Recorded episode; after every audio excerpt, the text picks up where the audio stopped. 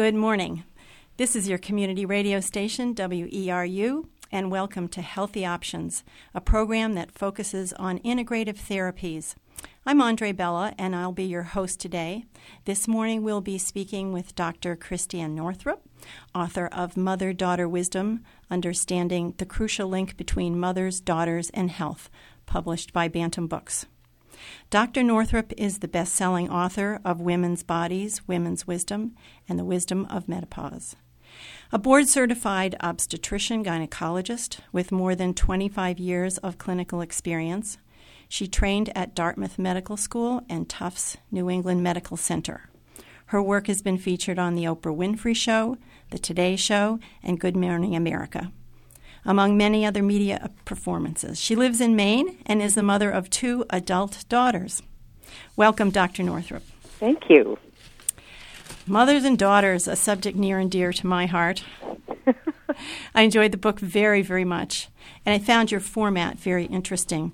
Would you like to talk a little bit about how you organized this book? Yes, this was actually the biggest challenge because what I wanted to do was create a book that would work for any woman to remother herself and to fill in some of these skip areas that all of us have because we don't get the mother we want usually. We get the mother we need to um, to promote our optimal growth in all areas. So I wanted the book to be very authoritative, medical, and so on, because I had worked for so many years and I'd seen that my influence as an OBGYN physician paled in comparison to the influence a mother had already had on her daughter. And I came up with, along with my colleague, Dr. Mona Lisa Schulz, a um, an idea of using a house as the metaphor for our lives. You know, women always dream of houses, and the house is actually the metaphor for the self, for the soul. And so the foundation for our entire lives is created by our relationship with our mother. So the foundation of the house, the basement, as it were, uh, is your pregnancy with your mother, and then the stairway up to the first floor of the house is the birth canal. If you're adopted, you come in a side door, though the influence of your birth mother will always be there in the cells. And then I had posited that we move through each of the rooms of our lives in about seven years. And there's a huge literature on the seven year cycle.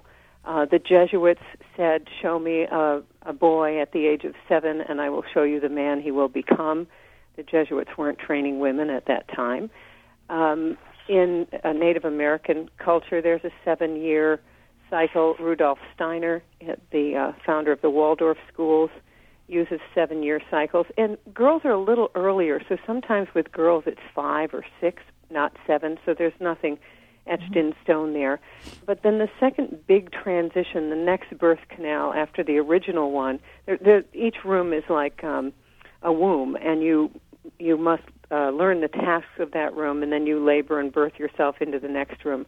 But the big, big, big birth canals are our own birth, um, perimenopause when you move to the second floor of your life, and then finally when you're moving to the rooftop of your life and the transition into the afterlife. So those were the those are the three big birth canals when the ability to reinvent ourselves is absolutely huge. Um, the wisdom of menopause obviously covers the perimenopausal stairway. Right. so that's how I organized the book. Mm-hmm. Mm-hmm. Well, I particularly enjoyed the book because not only is it a wonderful reference book, um, a large book with lots of information and a wonderful index, but I especially appreciated uh, your personal contributions in the book. Um, and I, I, wonder if you would talk a little bit about your personal motivation in writing the book and how you um, felt about putting in your own personal information in the book. That is such a great question. Um, first of all, I have found that the personal is political, obviously, and that which is the most subjective and the most personal is often the most universal. It is um, how we relate to people by our stories, by our history. Um, medical texts tend to be very, very dry, and um, when you read a medical study, it's it was found that you know it was found as though as though the person doing the experiment or the study can be removed from the findings of the study. We know in physics, the Heisenberg uncertainty principle, that the observer always changes what is observed. So to me, as a scientist, failing to put in my own experience felt unscientific and also makes it far less more fun to write and mm-hmm. far less more fun to read. Mm-hmm. And we remember people's stories, don't we? We I do mean, remember people's stories. That's yes. what we remember. I mean, you don't yes. remember uh, credentials. That's you right. remember a story they told, and you know, in my years and years of practice in South Portland and then in Yarmouth, Maine, I remembered always the particular stories that women told me, even if I didn't remember their names.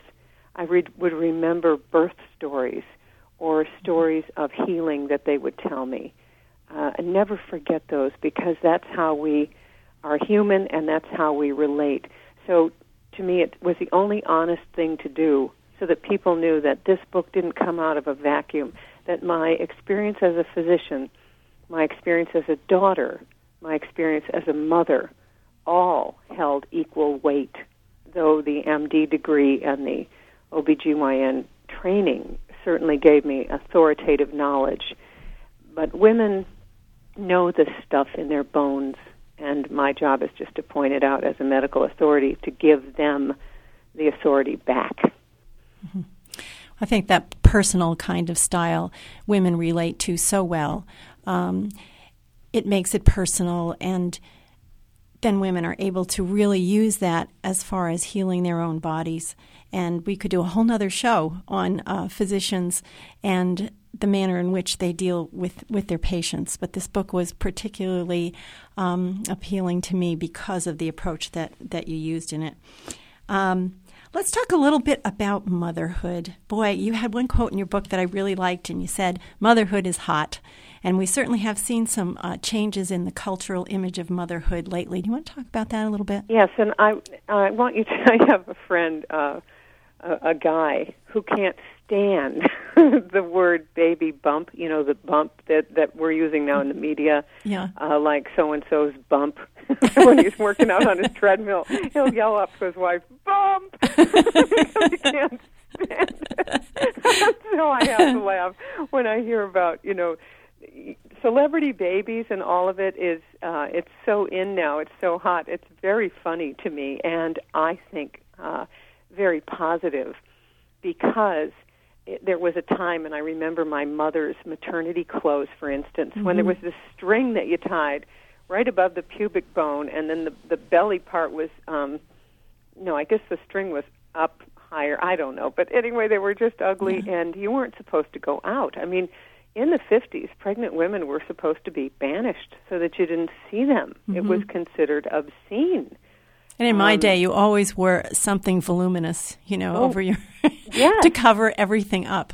That's right. And uh, they were just starting to come up with some pretty nice pull-on pregnancy pants when I was pregnant. But mm-hmm. now they've got, you know, the pea in the pod and the pregnancy boutiques and it's great. It's, it's great because women can start to celebrate how they look when mm-hmm. they're pregnant mm-hmm. really early. I don't have a single picture of me pregnant with uh, either of my children. Mm-hmm. Um, now, and this could be over the top, I don't know, but now women are scheduling photo shoots yeah. where they go to a photographer and they have these um, photos taken of them as uh, the Earth Mother. It's sort of part of the the baby book. I think it's great. Yeah. What I a, mean, what a know, positive way for women to view their bodies. Well, thank God, because you know, for so long it was well, I you know, I'm going to look fat and I don't want to look pregnant, and right. now, now they want to look pregnant. You know, when they just get the positive pregnancy test. It's great. That's a great thing. It, it is really a, is. It is a great thing. Yeah. Now, still on, on the topic of motherhood, um, would you comment a little bit on what you had to say about C sections? Because I thought that was pretty important for listeners oh, yeah. to hear. Yeah. Here's the thing the cesarean section rate now is way out of control. In many academic centers, it's 30%. Um, it is estimated by the World Health Organization that really, truly, for a, a mother friendly institution, a C section rate should be no higher than 10 to 15 percent max. Um, C-section has a mortality rate that's much higher than vaginal birth. We do not have the the studies unless we did a prospective, controlled, double-blind study of assigning one woman to a C-section, the next woman to labor and birth normally. We wouldn't be able to compare the two in terms of pelvic floor damage um, and this sort of thing. So women are now being told, oh, you know, it'll save your pelvic floor. You won't get urinary stress incontinence. You won't get fecal incontinence. The vast majority of women, if they are birthing with great support, the bottom of the body is designed to open beautifully and healthfully and not cause urinary stress incontinence.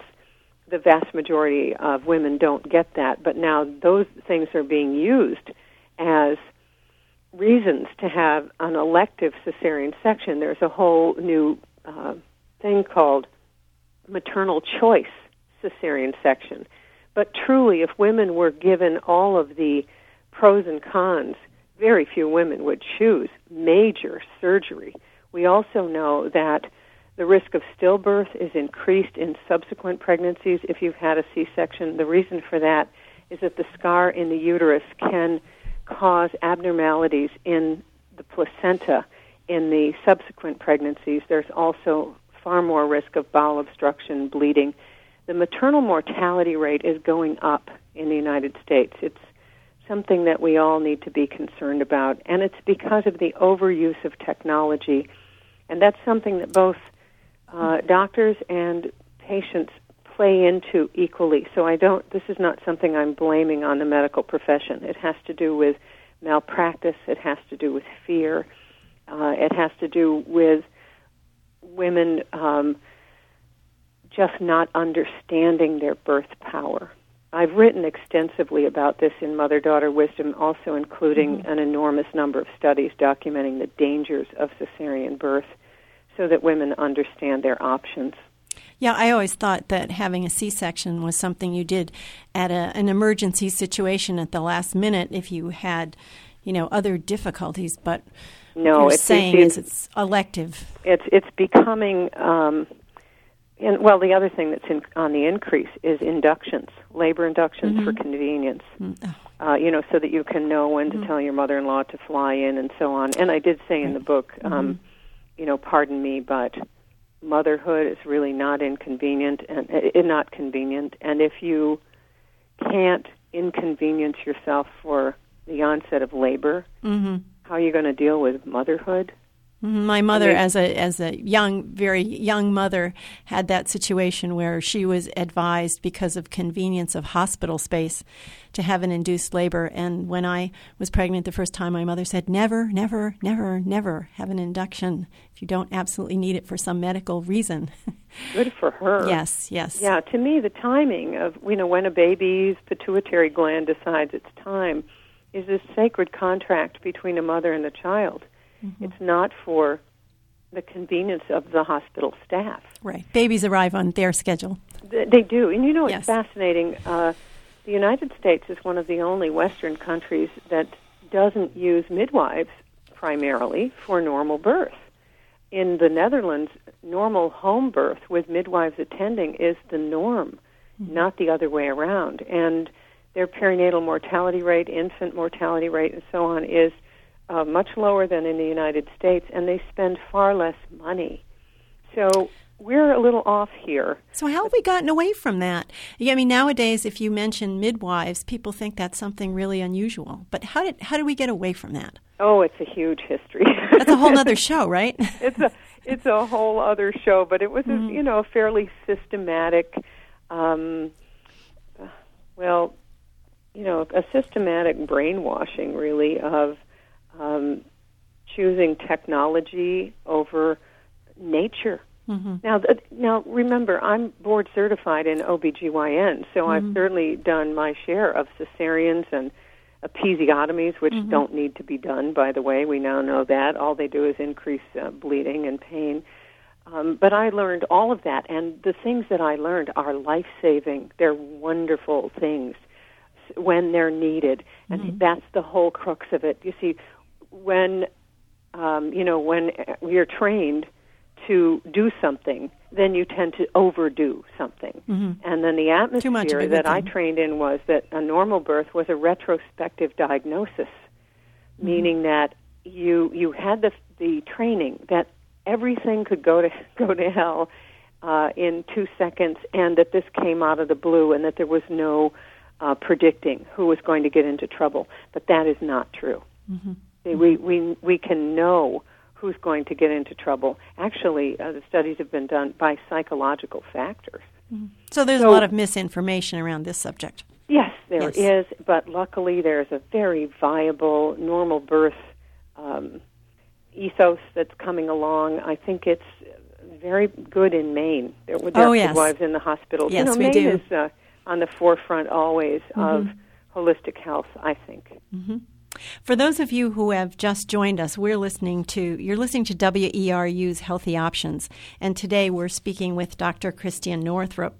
She's the author of Mother Daughter Wisdom: Understanding the Crucial Link Between Mothers, Daughters, and Health. And um, the other next subject I want to talk about, another controversial one, one we've done other shows on too, is about vac- vaccinations. What's your feelings about vaccinations for children? Um, well, let me be honest about my own personal mm-hmm. experience. Mm-hmm. I um, had studied with uh, Keith Block, who is a physician in Chicago, and this was back when my children were just born in the early 80s. And he showed all of the data that suggests very strongly that the incidence of the major childhood illnesses, for instance, polio, was on the way down when the polio vaccine was introduced. There, it's a very rich uh, literature on vaccinations, but the the choice that I made was to um, minimalize vaccinations for my own children. I'm very concerned that vaccinations do not create normal immunity, the same kind of immunity that one would have if you were exposed to the, the virus or the germ. Mm-hmm. Um, most children who are exposed to a virus or a germ do not get the disease. You know, 90% of us have cold virus in our throats at all times. We don't get colds. Mm-hmm. We, 90% of us have pneumonia germs in our throats. So it has to do with uh, the ecosystem of germs. That's what keeps us well. So one child has a few immunizations, and the other child had absolutely none until she finally went to camp at the age of 17 and needed a tetanus vaccine, and I said, okay. mm-hmm. And uh, the child who didn't get the vaccinations was much healthier than the child who did. Mm-hmm. And I'm very concerned about the link between over vaccinating children and autism. Um, I just read in the Portland Press Herald that the incidence of autism in Maine, I think, has doubled since 2000. I'm just enormously concerned. We're vaccinating for chickenpox. We're vaccinating for everything, and there is uh, there's still thimerosal in the vaccines. That's a form of mercury. Uh, not to mention all kinds of other things in vaccines. I think we've gone overboard, and I'm just very concerned about them. Mm-hmm. Uh, there are other ways to be healthy. I mean, in I vaccines have helped people feel safer and I think that's good. But when you have a vaccination schedule where there are what? I don't know what I said in the book. Well, so many vaccinations for such young children. That's what we're talking about. That you're you're pounding the immune system mm-hmm. with all of these uh, foreign substances within the first three months of life. Mm-hmm. This is insane. So I would wait as long as possible, mm-hmm. and the healthiest thing for a child is to be in contact with all the germs in the mother's environment, be placed skin to skin on the mother's body at birth so that the child becomes colonized with normal bacteria as soon as possible. And that really helps the immune system. Also, of course, breastfeeding is very, very important. Mm-hmm. Absolutely. Yeah. Um, I'd also like to talk, while we're talking about birth, you have a wonderful section in your book about your postpartum program, and maybe we can also tie that in with emotions um, and how emotions affect our health. Yes. Big subject. Okay, let's start with the postpartum program. And I think that um, obviously postpartum depression is uh, very real. It was brought to the public consciousness in a big way by Brooke Shields, who actually had more of a postpartum psychosis. I don't know how she's doing with this next baby. It tends to recur, but um, hopefully all is well. Um, postpartum, the, my postpartum mothering program is is based on the fact that we all need an outer placenta of people, places, and things to support us. No one is an island, and the placenta is the organ of relationship that created our bodies and created our relationship with our mothers. When a baby is born, a mother herself needs a placenta to nourish her. So the first thing is to get as much rest as possible. I didn't do that. I was in my macho years then. I had just completed a surgical residency, so I thought that rest was for wusses. Plus, I'd been up all night every third night for four years, so having a baby seemed easy to me. In retrospect, having the baby was much harder than the surgical residency. So let me just put that out there to all new mothers. You're going through one of the hardest need things rest. you can go through. then wear your baby. Um, it's very important for um, all of us in society to realize that the baby is not fully cooked when it's born. yeah. um, the the fourth trimester is the first three months of life, and the baby still needs to develop and needs to use your body as its placenta. It's an external fetus. I'm very again. I I see all this baby stuff that people have. You know, all the huge Rolls Royce strollers and all of the this and all of the that, um, and the child is kind of pushed out into the world.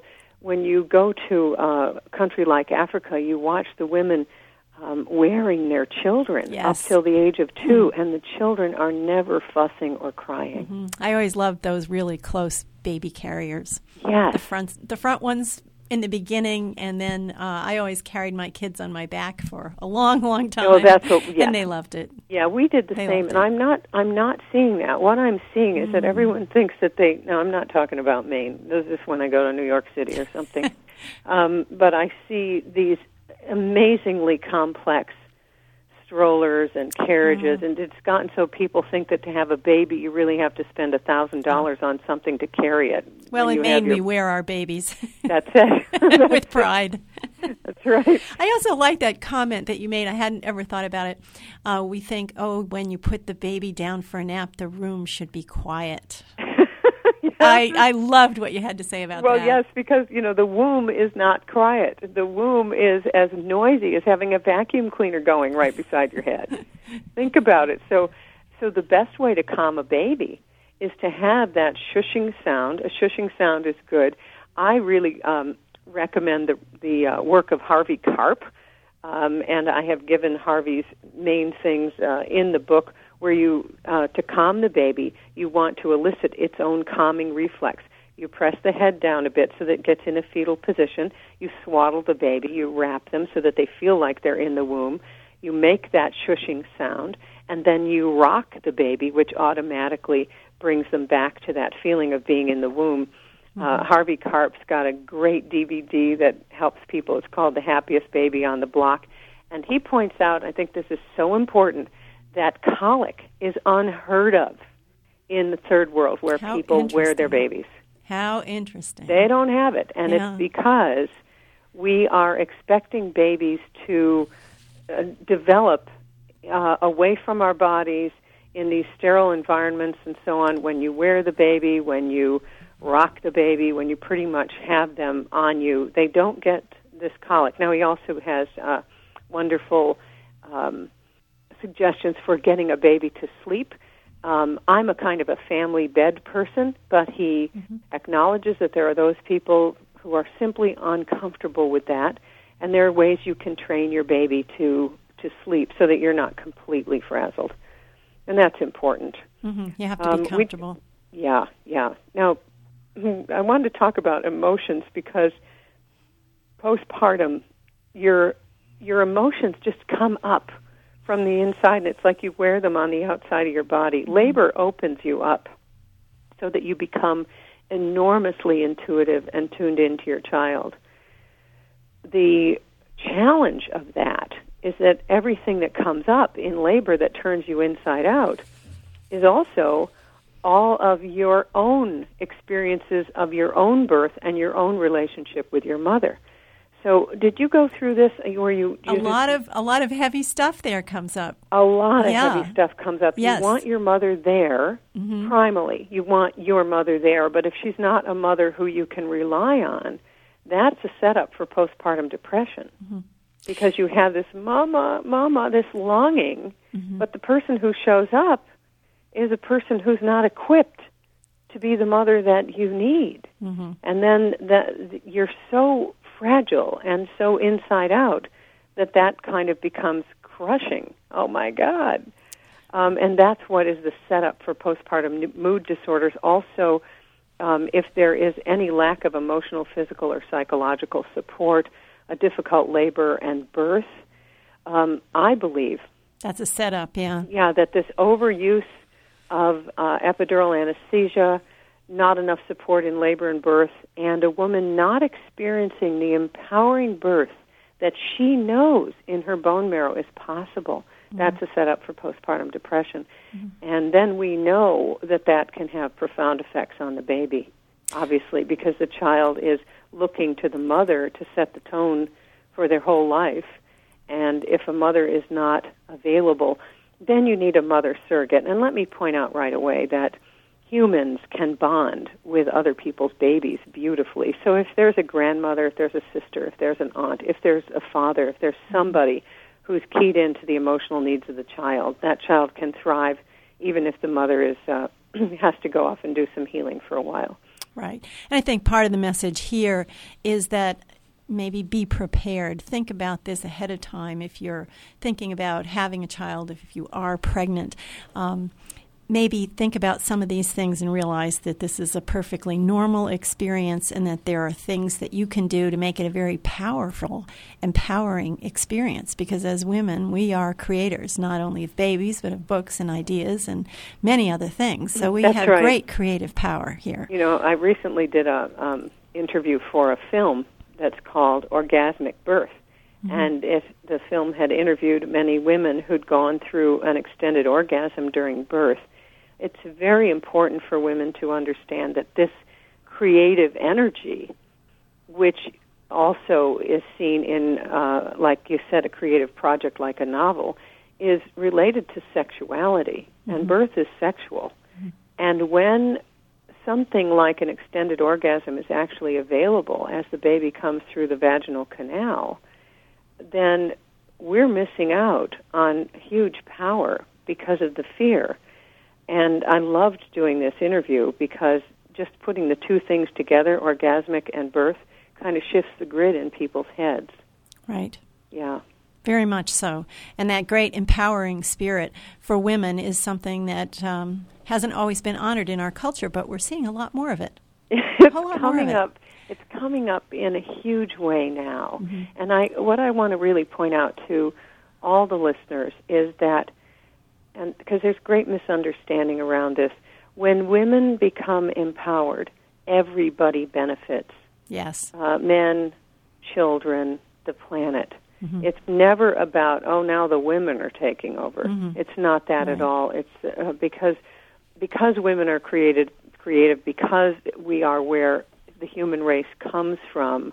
We naturally thrive when everybody is doing well. So it's win-win for everybody. It's win-win for everyone, yes. and that's such an important concept to get across. I remember back in the early days when I started to talk about women's empowerment people would say, "Well, what about the men?" And I didn't have the language then. I I knew that women needed to own their own histories, they needed to acknowledge their wounds and so on. And then over time I realized that the same culture that puts down women puts down the feminine in men and they're not allowed to feel either. And it does everyone a disservice. But when women mm-hmm. become empowered, everybody benefits. That's right. Yeah. That's right. Uh, for those of you who have just joined us, we're listening to WERU Healthy Options, and today we're speaking with Dr. Christiane Northrup, who is the author of Mother Daughter Wisdom Understanding the Crucial Link Between Mothers, Daughters, and Health. And now let's talk about those wonderful daughters. I have a 17 year old daughter who I think is just Wonderful. And so, what are some ways that we promote um, healthy relationships with our daughters? Well, the first thing is this um, you need to have a healthy relationship with yourself. And that it all starts there. When a mother likes herself, when a mother likes her life, when a mother takes time to pursue her own the things that bring her pleasure and joy, she's a role model for her daughter. Now, this is um, challenging because when your kids are little, you really do put your own needs on the back burner for a while. The problem with it is that that can become a habit, and by the time they've left for college, you don't know who you are anymore because you've put your own needs on the back burner for so long. So I would recommend make sure you maintain your own hobbies, make sure that you have some time for yourself as a mother. Role model this for her because then she will know that she can do it too. What you keep resisting about your mother, if there's something about your mother that you didn't like, believe me, you will pass that same thing on to your own daughter if you don't heal it within yourself first. So, a pattern that I have seen over and over and over is that a woman in her 40s, 50s, um, let's say that she still has unfinished business with her World War II generation mother, if she doesn't clean that up, she will become the same problem for her daughter that her mother is for her. Yes. So you're you're always updating the legacy and the areas that aren't working for you with your mother you work on within yourself. Most mothers, World War II generation mothers, this is women in their 70s, 80s, aren't going to change. This is really important information. I know that. Yes, yeah, I do. they're not going to change. Um, so we have to change, and that means that if your primary relationship with them is built around guilt and her complaining that you're not there enough, or that you're not doing enough, or you're not the kind of mother she was, um, you need to look at the parts of you that that pushes, the buttons that that pushes in you. Oh my God, I'm not good enough, or I'm not doing it right. Because remember, that generation really was into self-sacrifice because that's what was going on on the planet. My mother, who's 80, said, "You can't imagine what it was like compared to now." Uh, she couldn't take out a loan in her own name. That's right. Just Mhm. had they had no voice, and it was all about the men all the time. So this was be remember they came of age before the women's movement, the second wave of the women's movement, and so obviously now the baby boomer daughters uh, came out, and uh, that was the "Don't Trust Anyone Over 30," and it was the second wave of the feminist movement, and we were going to have equal pay for equal work and take back the night and all the stuff that happened in the late 60s and 70s for civil rights, women's rights, you name it. So we were going to go out there and have a job and be not mom. We were going to be everything except mom. Now what's happening is this next generation, our daughters, are realizing, well, that sucked. I mean, my mother didn't have time for herself at all. She worked, she had me. Right. She ended up uh, Women in- took on two full time jobs. That's it. Yeah. That's it. Yeah. And nothing seemed to change with the men Mhm. uh, because you know we didn't really ha- we haven't really had enough time um, for this evolution. I believe that the daughters of the baby boomers, your daughter, my daughters, are are going to move into more balance. But it was absolutely necessary. All the stages that we that we have gone through with our mothers, with us, now with this new generation, and all of it, all of it, is about finally questioning martyrdom and self sacrifice because those things are deadening to joy, mm-hmm.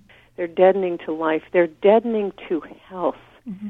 Self self sacrifice and martyrdom are associated with heart disease and breast disease and lung disease.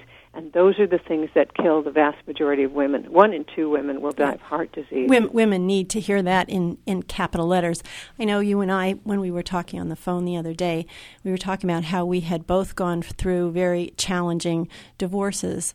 And Yes. the way we handled those divorces um, perhaps brought out uh, qualities and talents in us that you know we didn't even know we had, and our daughters were observing that.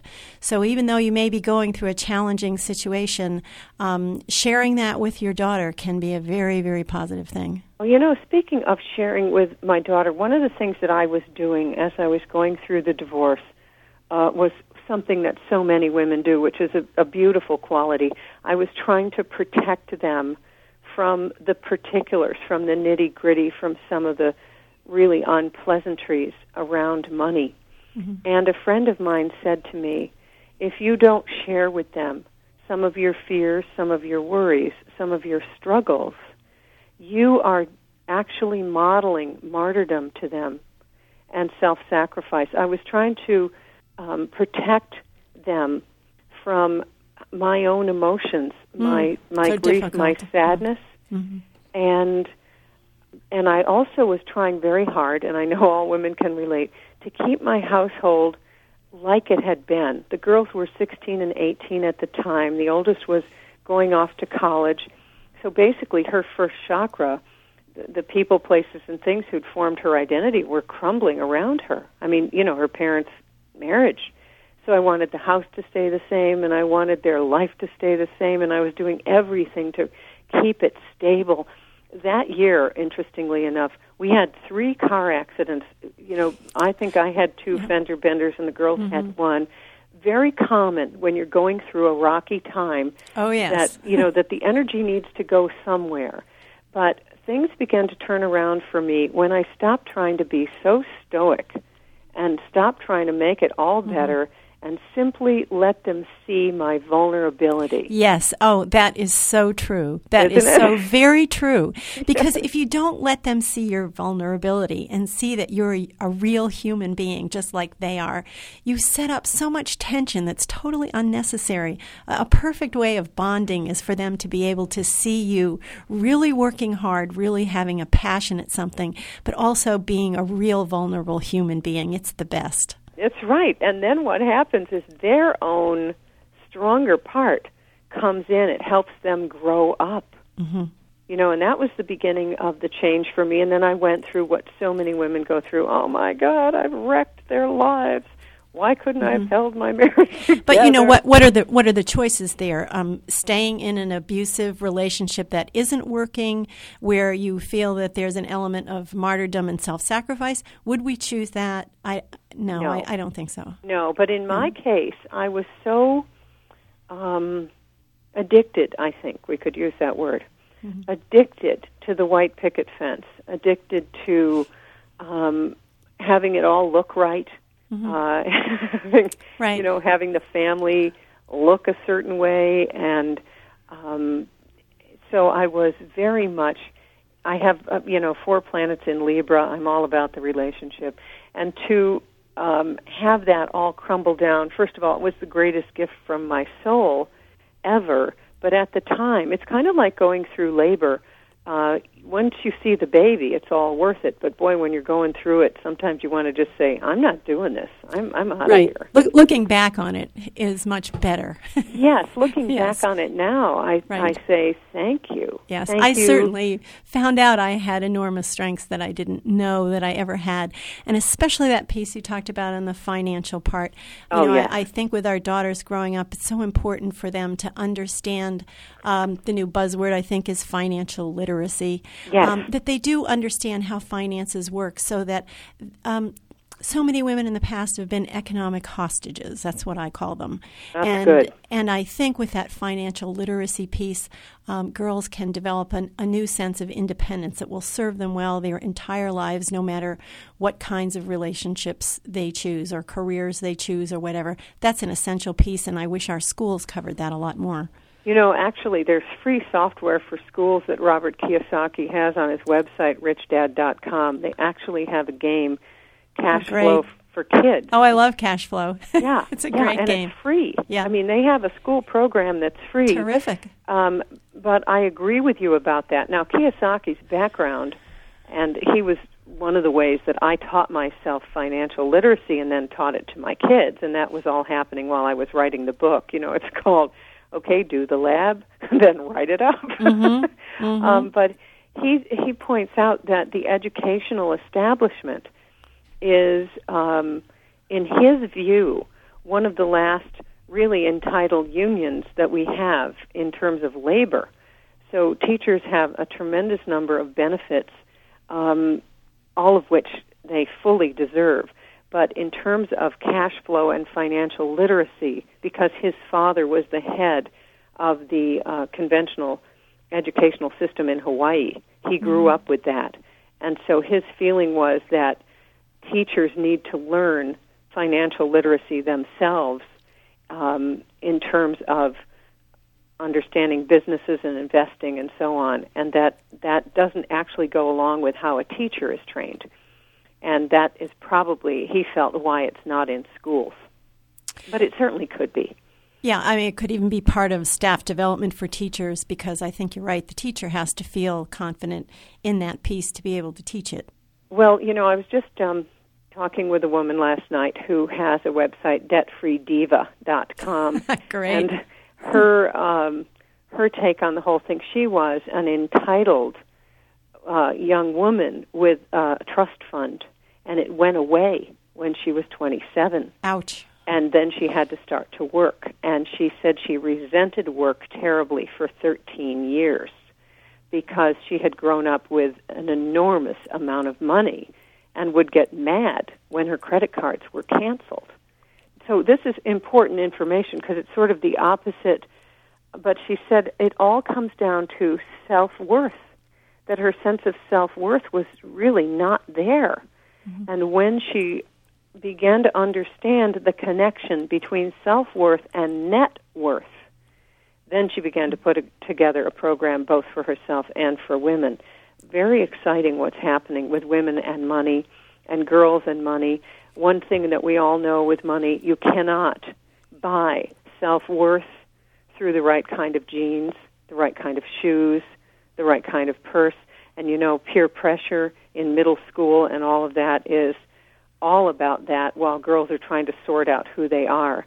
My daughters, both of whom now live in New York City, are very grateful that they grew up in Maine um, one of them said, "I'm so thrilled that I didn't know what a Tiffany's box looked like till I was 18, because uh, they don't, they just didn't have that degree of addiction to how it looks that they right. see in a more urban setting." And yeah, and I think. Um, you begin to realize that it's not how much money you have, it's what your perspective is towards finance and toward money, your attitude toward money, whether it's an attitude of, lack and you always not having enough, right. or whether you're really thinking about how am I how am I using this money? What is this money for? Money is energy. That's and the way we use it um, depends on our perspective totally. Exactly. And exactly. I certainly think I growing also, up in Maine's great for kids that way. Yes. I really want uh, girls to know, however, that money and energy and thinking about money in a prosperous way are the ways that you begin emotionally to attract more money to yourself. Yes. Mm-hmm. You know, so it's it's important to I think that's why on page 336 I've got a whole thing on anti-prosperity programming and how you begin to change that programming. Mm-hmm. Um, Maine certainly does have some pros- um, anti-prosperity programming, and we could mm-hmm. we could lift that a little. I think. Mm-hmm, mm-hmm. Yeah. For those of you who have um, joined us um, in the middle of the program, we're listening to um, Dr. Christiane Northrup, who's the author of Doctor of Mother Daughter Wisdom, uh, understanding the crucial link between mothers, daughters, and health. And this is WERU's Healthy Options. Um, one subject I want to be sure to cover is the uh, development of morality in our daughters. Um, you have a very fascinating part of your book where you talk about uh, conventional morality versus post conventional morality. Yes. Can you talk a little bit about that? Yes. The first stage of morality is pre conventional morality, and this is about age three months to four to seven years. And it's very egocentric and um, it's black and white. Littering is bad. Don't throw your gum wrapper on the ground. And the only rules that a child this age can follow are the ones that allow them to avoid punishment or disapproval.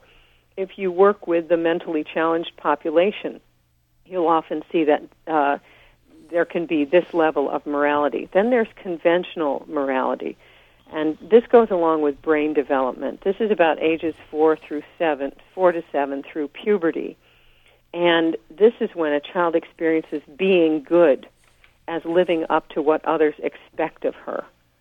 So the highest level of conventional morality is embodied in the rules and regulations of institutions. So the legal system, religious institutions, schools, and the government. You follow the rules and regulations that are, that are designed actually to ensure social order and decent contact in the vast majority of people. So a child of this age, when she sees a rule being broken, she'll be very upset about it. And the the uh, example I gave in the book is when I was driving with my friend Mona Lisa in the car, and she entered the parking area of the bank through the exit only. It was a Sunday; it didn't matter, and there was no one there. But my daughter was really, really uncomfortable because she broke the rule, and the rule is just more important than than anything. Um, then the third stage, post-conventional morality, which we hope everyone eventually gets to, but some people don't, is ages 12 to 14 into adulthood. And this is where you understand that there are shades of gray and not absolute right and absolute wrong in a given situation. Mm-hmm. Now, for me, the rules and regulations of a hospital are a perfect example of how you move from conventional morality to post conventional morality.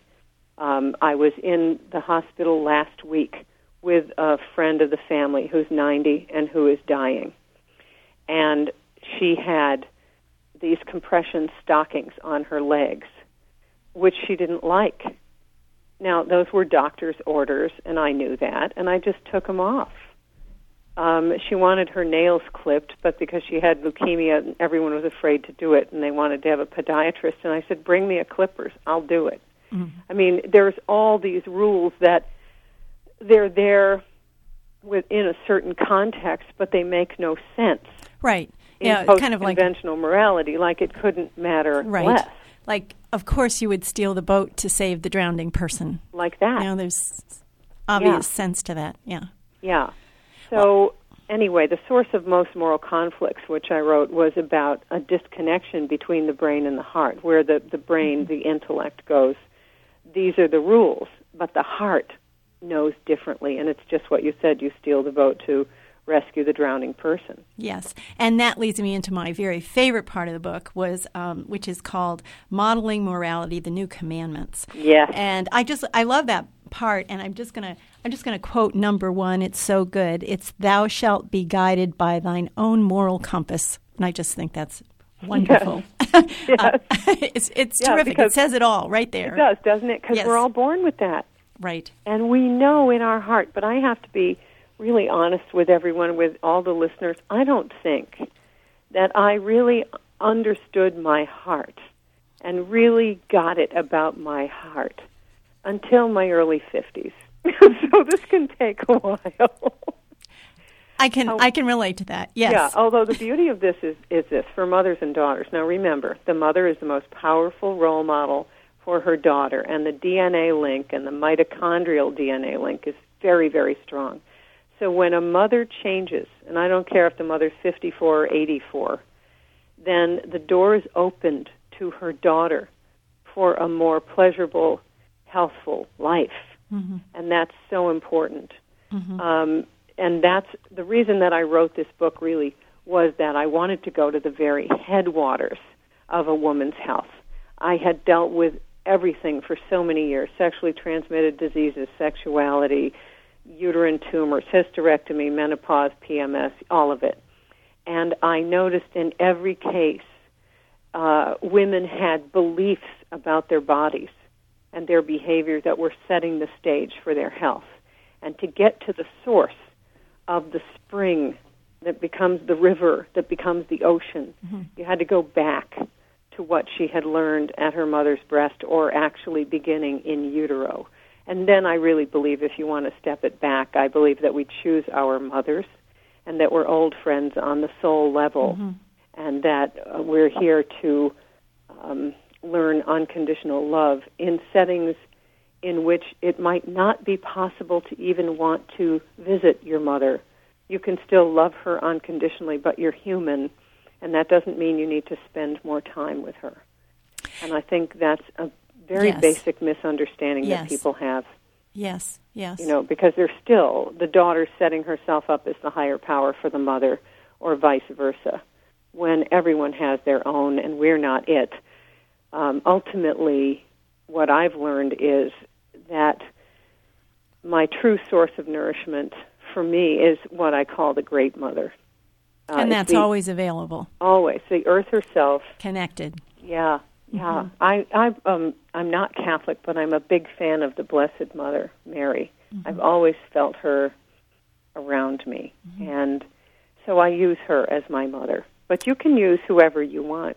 well, and you had so many good suggestions in your book about instilling um, this feeling of uh, confidence and connection in our daughters. And for those listening, if you read the book, um, Dr. Northrup has lots of good suggestions on how to help our daughters with um, personal responsibility and feeling uh, their empowerment and letting them know that um, it's it's good to take risks. It's good to roll up your sleeves and just get out in the world and try things and that you know we all know that you can never get it wrong and you can never get it all done That's and, right. and that and that's what makes it so good that's what makes it so very very good yes, yes. Well And we have so many topics that we could talk about and of course we're going to be um, coming up on our hour pretty soon. Um, a, a very big to- well one question i have to ask because all my friends want me to ask this it's this question of when girls dump on mom. I love you- that how do you how do you handle that one? And i think the answer to that will also be good for moms and for daughters as well. Yes. Okay, so first of all, when that is beginning to happen, you can say to your daughter, This is a house where love is the primary way that we relate to each other. And what just happened there when you rolled your eyes at me was not loving. What do you have a need that's not being met that I can help you meet? Because it is not all right with me for you to treat me that way. Now, what I did when it started to happen in my house, because I had the authority to do this, I said, if you continue to do this, or if I see your friends doing this to me in the house, because there's a time when your kids might be fine, but they'll bring over uh, some other kid who's rolling her eyes at her mother, and she thinks that it's a good way to get your kids to join with her and split against you um, when I used to see that, I would point it out directly. But I would tell them, you keep it up, and I'm coming into your schools, and I will give a lecture to your entire class on how the degradation of women and the put down of women begins in the home with girls treating their mothers poorly. This is just an internalized hatred of the feminine, and it means that you're not feeling so good about yourself. Would you like me to come in and do that? And i bet that you know, settled everything it settled everything because you know uh, at that age when this starts to happen 12 13 14 um, they their their highest morality at that time is to look good to their friends because they're mm-hmm. trying to figure out who they are and they're individuating from their families and it's all that's all normal. Though I have to tell you, I think putting a bunch of eighth graders together in a room all day long and keeping them together for a year is distinctly abnormal. I don't think there's any- i totally and completely agree. Yeah, there's no tribal society that would ever do that, and I think that it leads to the eighth grade horrors that everyone remembers the rest of their lives. And then we wonder why we have difficulties when we isolate these eighth graders with no one older or younger than themselves in the same building for long periods of time. No, it's just it is absolutely stupid. I, And but you know we live with that. We're probably not going to change that for those of those who are listening. You're probably your kid's going to have to go to seventh and eighth grade, and so Yeah. You know you just don't. You you basically lovingly point out the behavior and say this behavior is not loving. There must be a need that you have that you're not getting met. Would you like to talk about it? mhm. Good advice. Yeah. Very good advice. Well, we have so many other subjects that we would like to talk about. I mean, we never even got to talk about sex, but I think you're going to be on the Today Show. Um, I am. I'm May going to be 11th. on the Today Show. And is that a May whole 11th. show uh, just about uh, girls and sex? Um, is that gonna be about you know, everything? it's one segment that they have. I don't know Right. exactly when it will be probably between somewhere between 8:30 and 9:30 I would say okay. on on May 11th and I'm hoping I'll be interviewed by Katie Couric before she leaves which mm-hmm. will be fun. Mm-hmm. Mm-hmm. Um, I have a lot to say about sex. There's quite a bit in the book. Um, Can you give us a, a, a 30 second something or other about sex? Well, maybe yes. we've got a minute or two. Yeah, sex is the life force, and it is uh, one of our true sources of magic, pleasure, and ecstasy. And every girl should be in tune with her sexuality as a positive good in her life. It is energy. That doesn't mean she needs to go out and act on it in a way that will put her at harm or anyone else at harm. Good, a good sex life starts with appreciating your sexuality as part of being human. All life on earth is sexually transmitted, and when you own your sexuality as a gift that you can choose or not choose to share with another, then you're on your way to a good, healthy sex life that will enhance your health on all levels. Mm-hmm. Wonderful. Well, I, I um, there are many other sections that I'd love to talk about. I'd love to talk about things that are covered in the book, like uh, all kinds of addictions, food, uh, smoking, all kinds of things. Uh, but we're not going to have time for that. We'll have to save that for um, another interview. Can you give us a little contact information, maybe your website where yes. listeners can reach you? Yes, my website is Dr. Northrup, D R N O R T H R U P dot com. I have a free monthly e letter. If you click on to the community and sign up for that, you can get that. I love it. It's uh, something that I do every month. I also have a print newsletter through Hay House. You can sign up for that on my website. That is something that is a subscriber based newsletter, comes either um, in the mail or um, electronically. Uh, my lecture schedule is on the website. There's uh, that's always updated, and the website itself is rich with all kinds of information on the mother-daughter relationship and everything about the female body, from the ovaries to the breasts to the brain. So I think uh, it's worth logging into. Wonderful. Well, I have thoroughly enjoyed this interview with you, and I look forward to more information on your newsletter. And uh, I just want to tell all our listeners that uh, we've been speaking with Dr. Northrup today, and we thank you very much for being with us. Uh, this is WERU Community Radio, and I've been your host, Andre Bella, today. We've been talking to Dr. Christiane Northrup about her book, Mother Daughter Wisdom Understanding the Crucial Link Between Mothers, Daughters, and Health. And we'd also like to thank Amy Brown, our engineer, for helping us out today.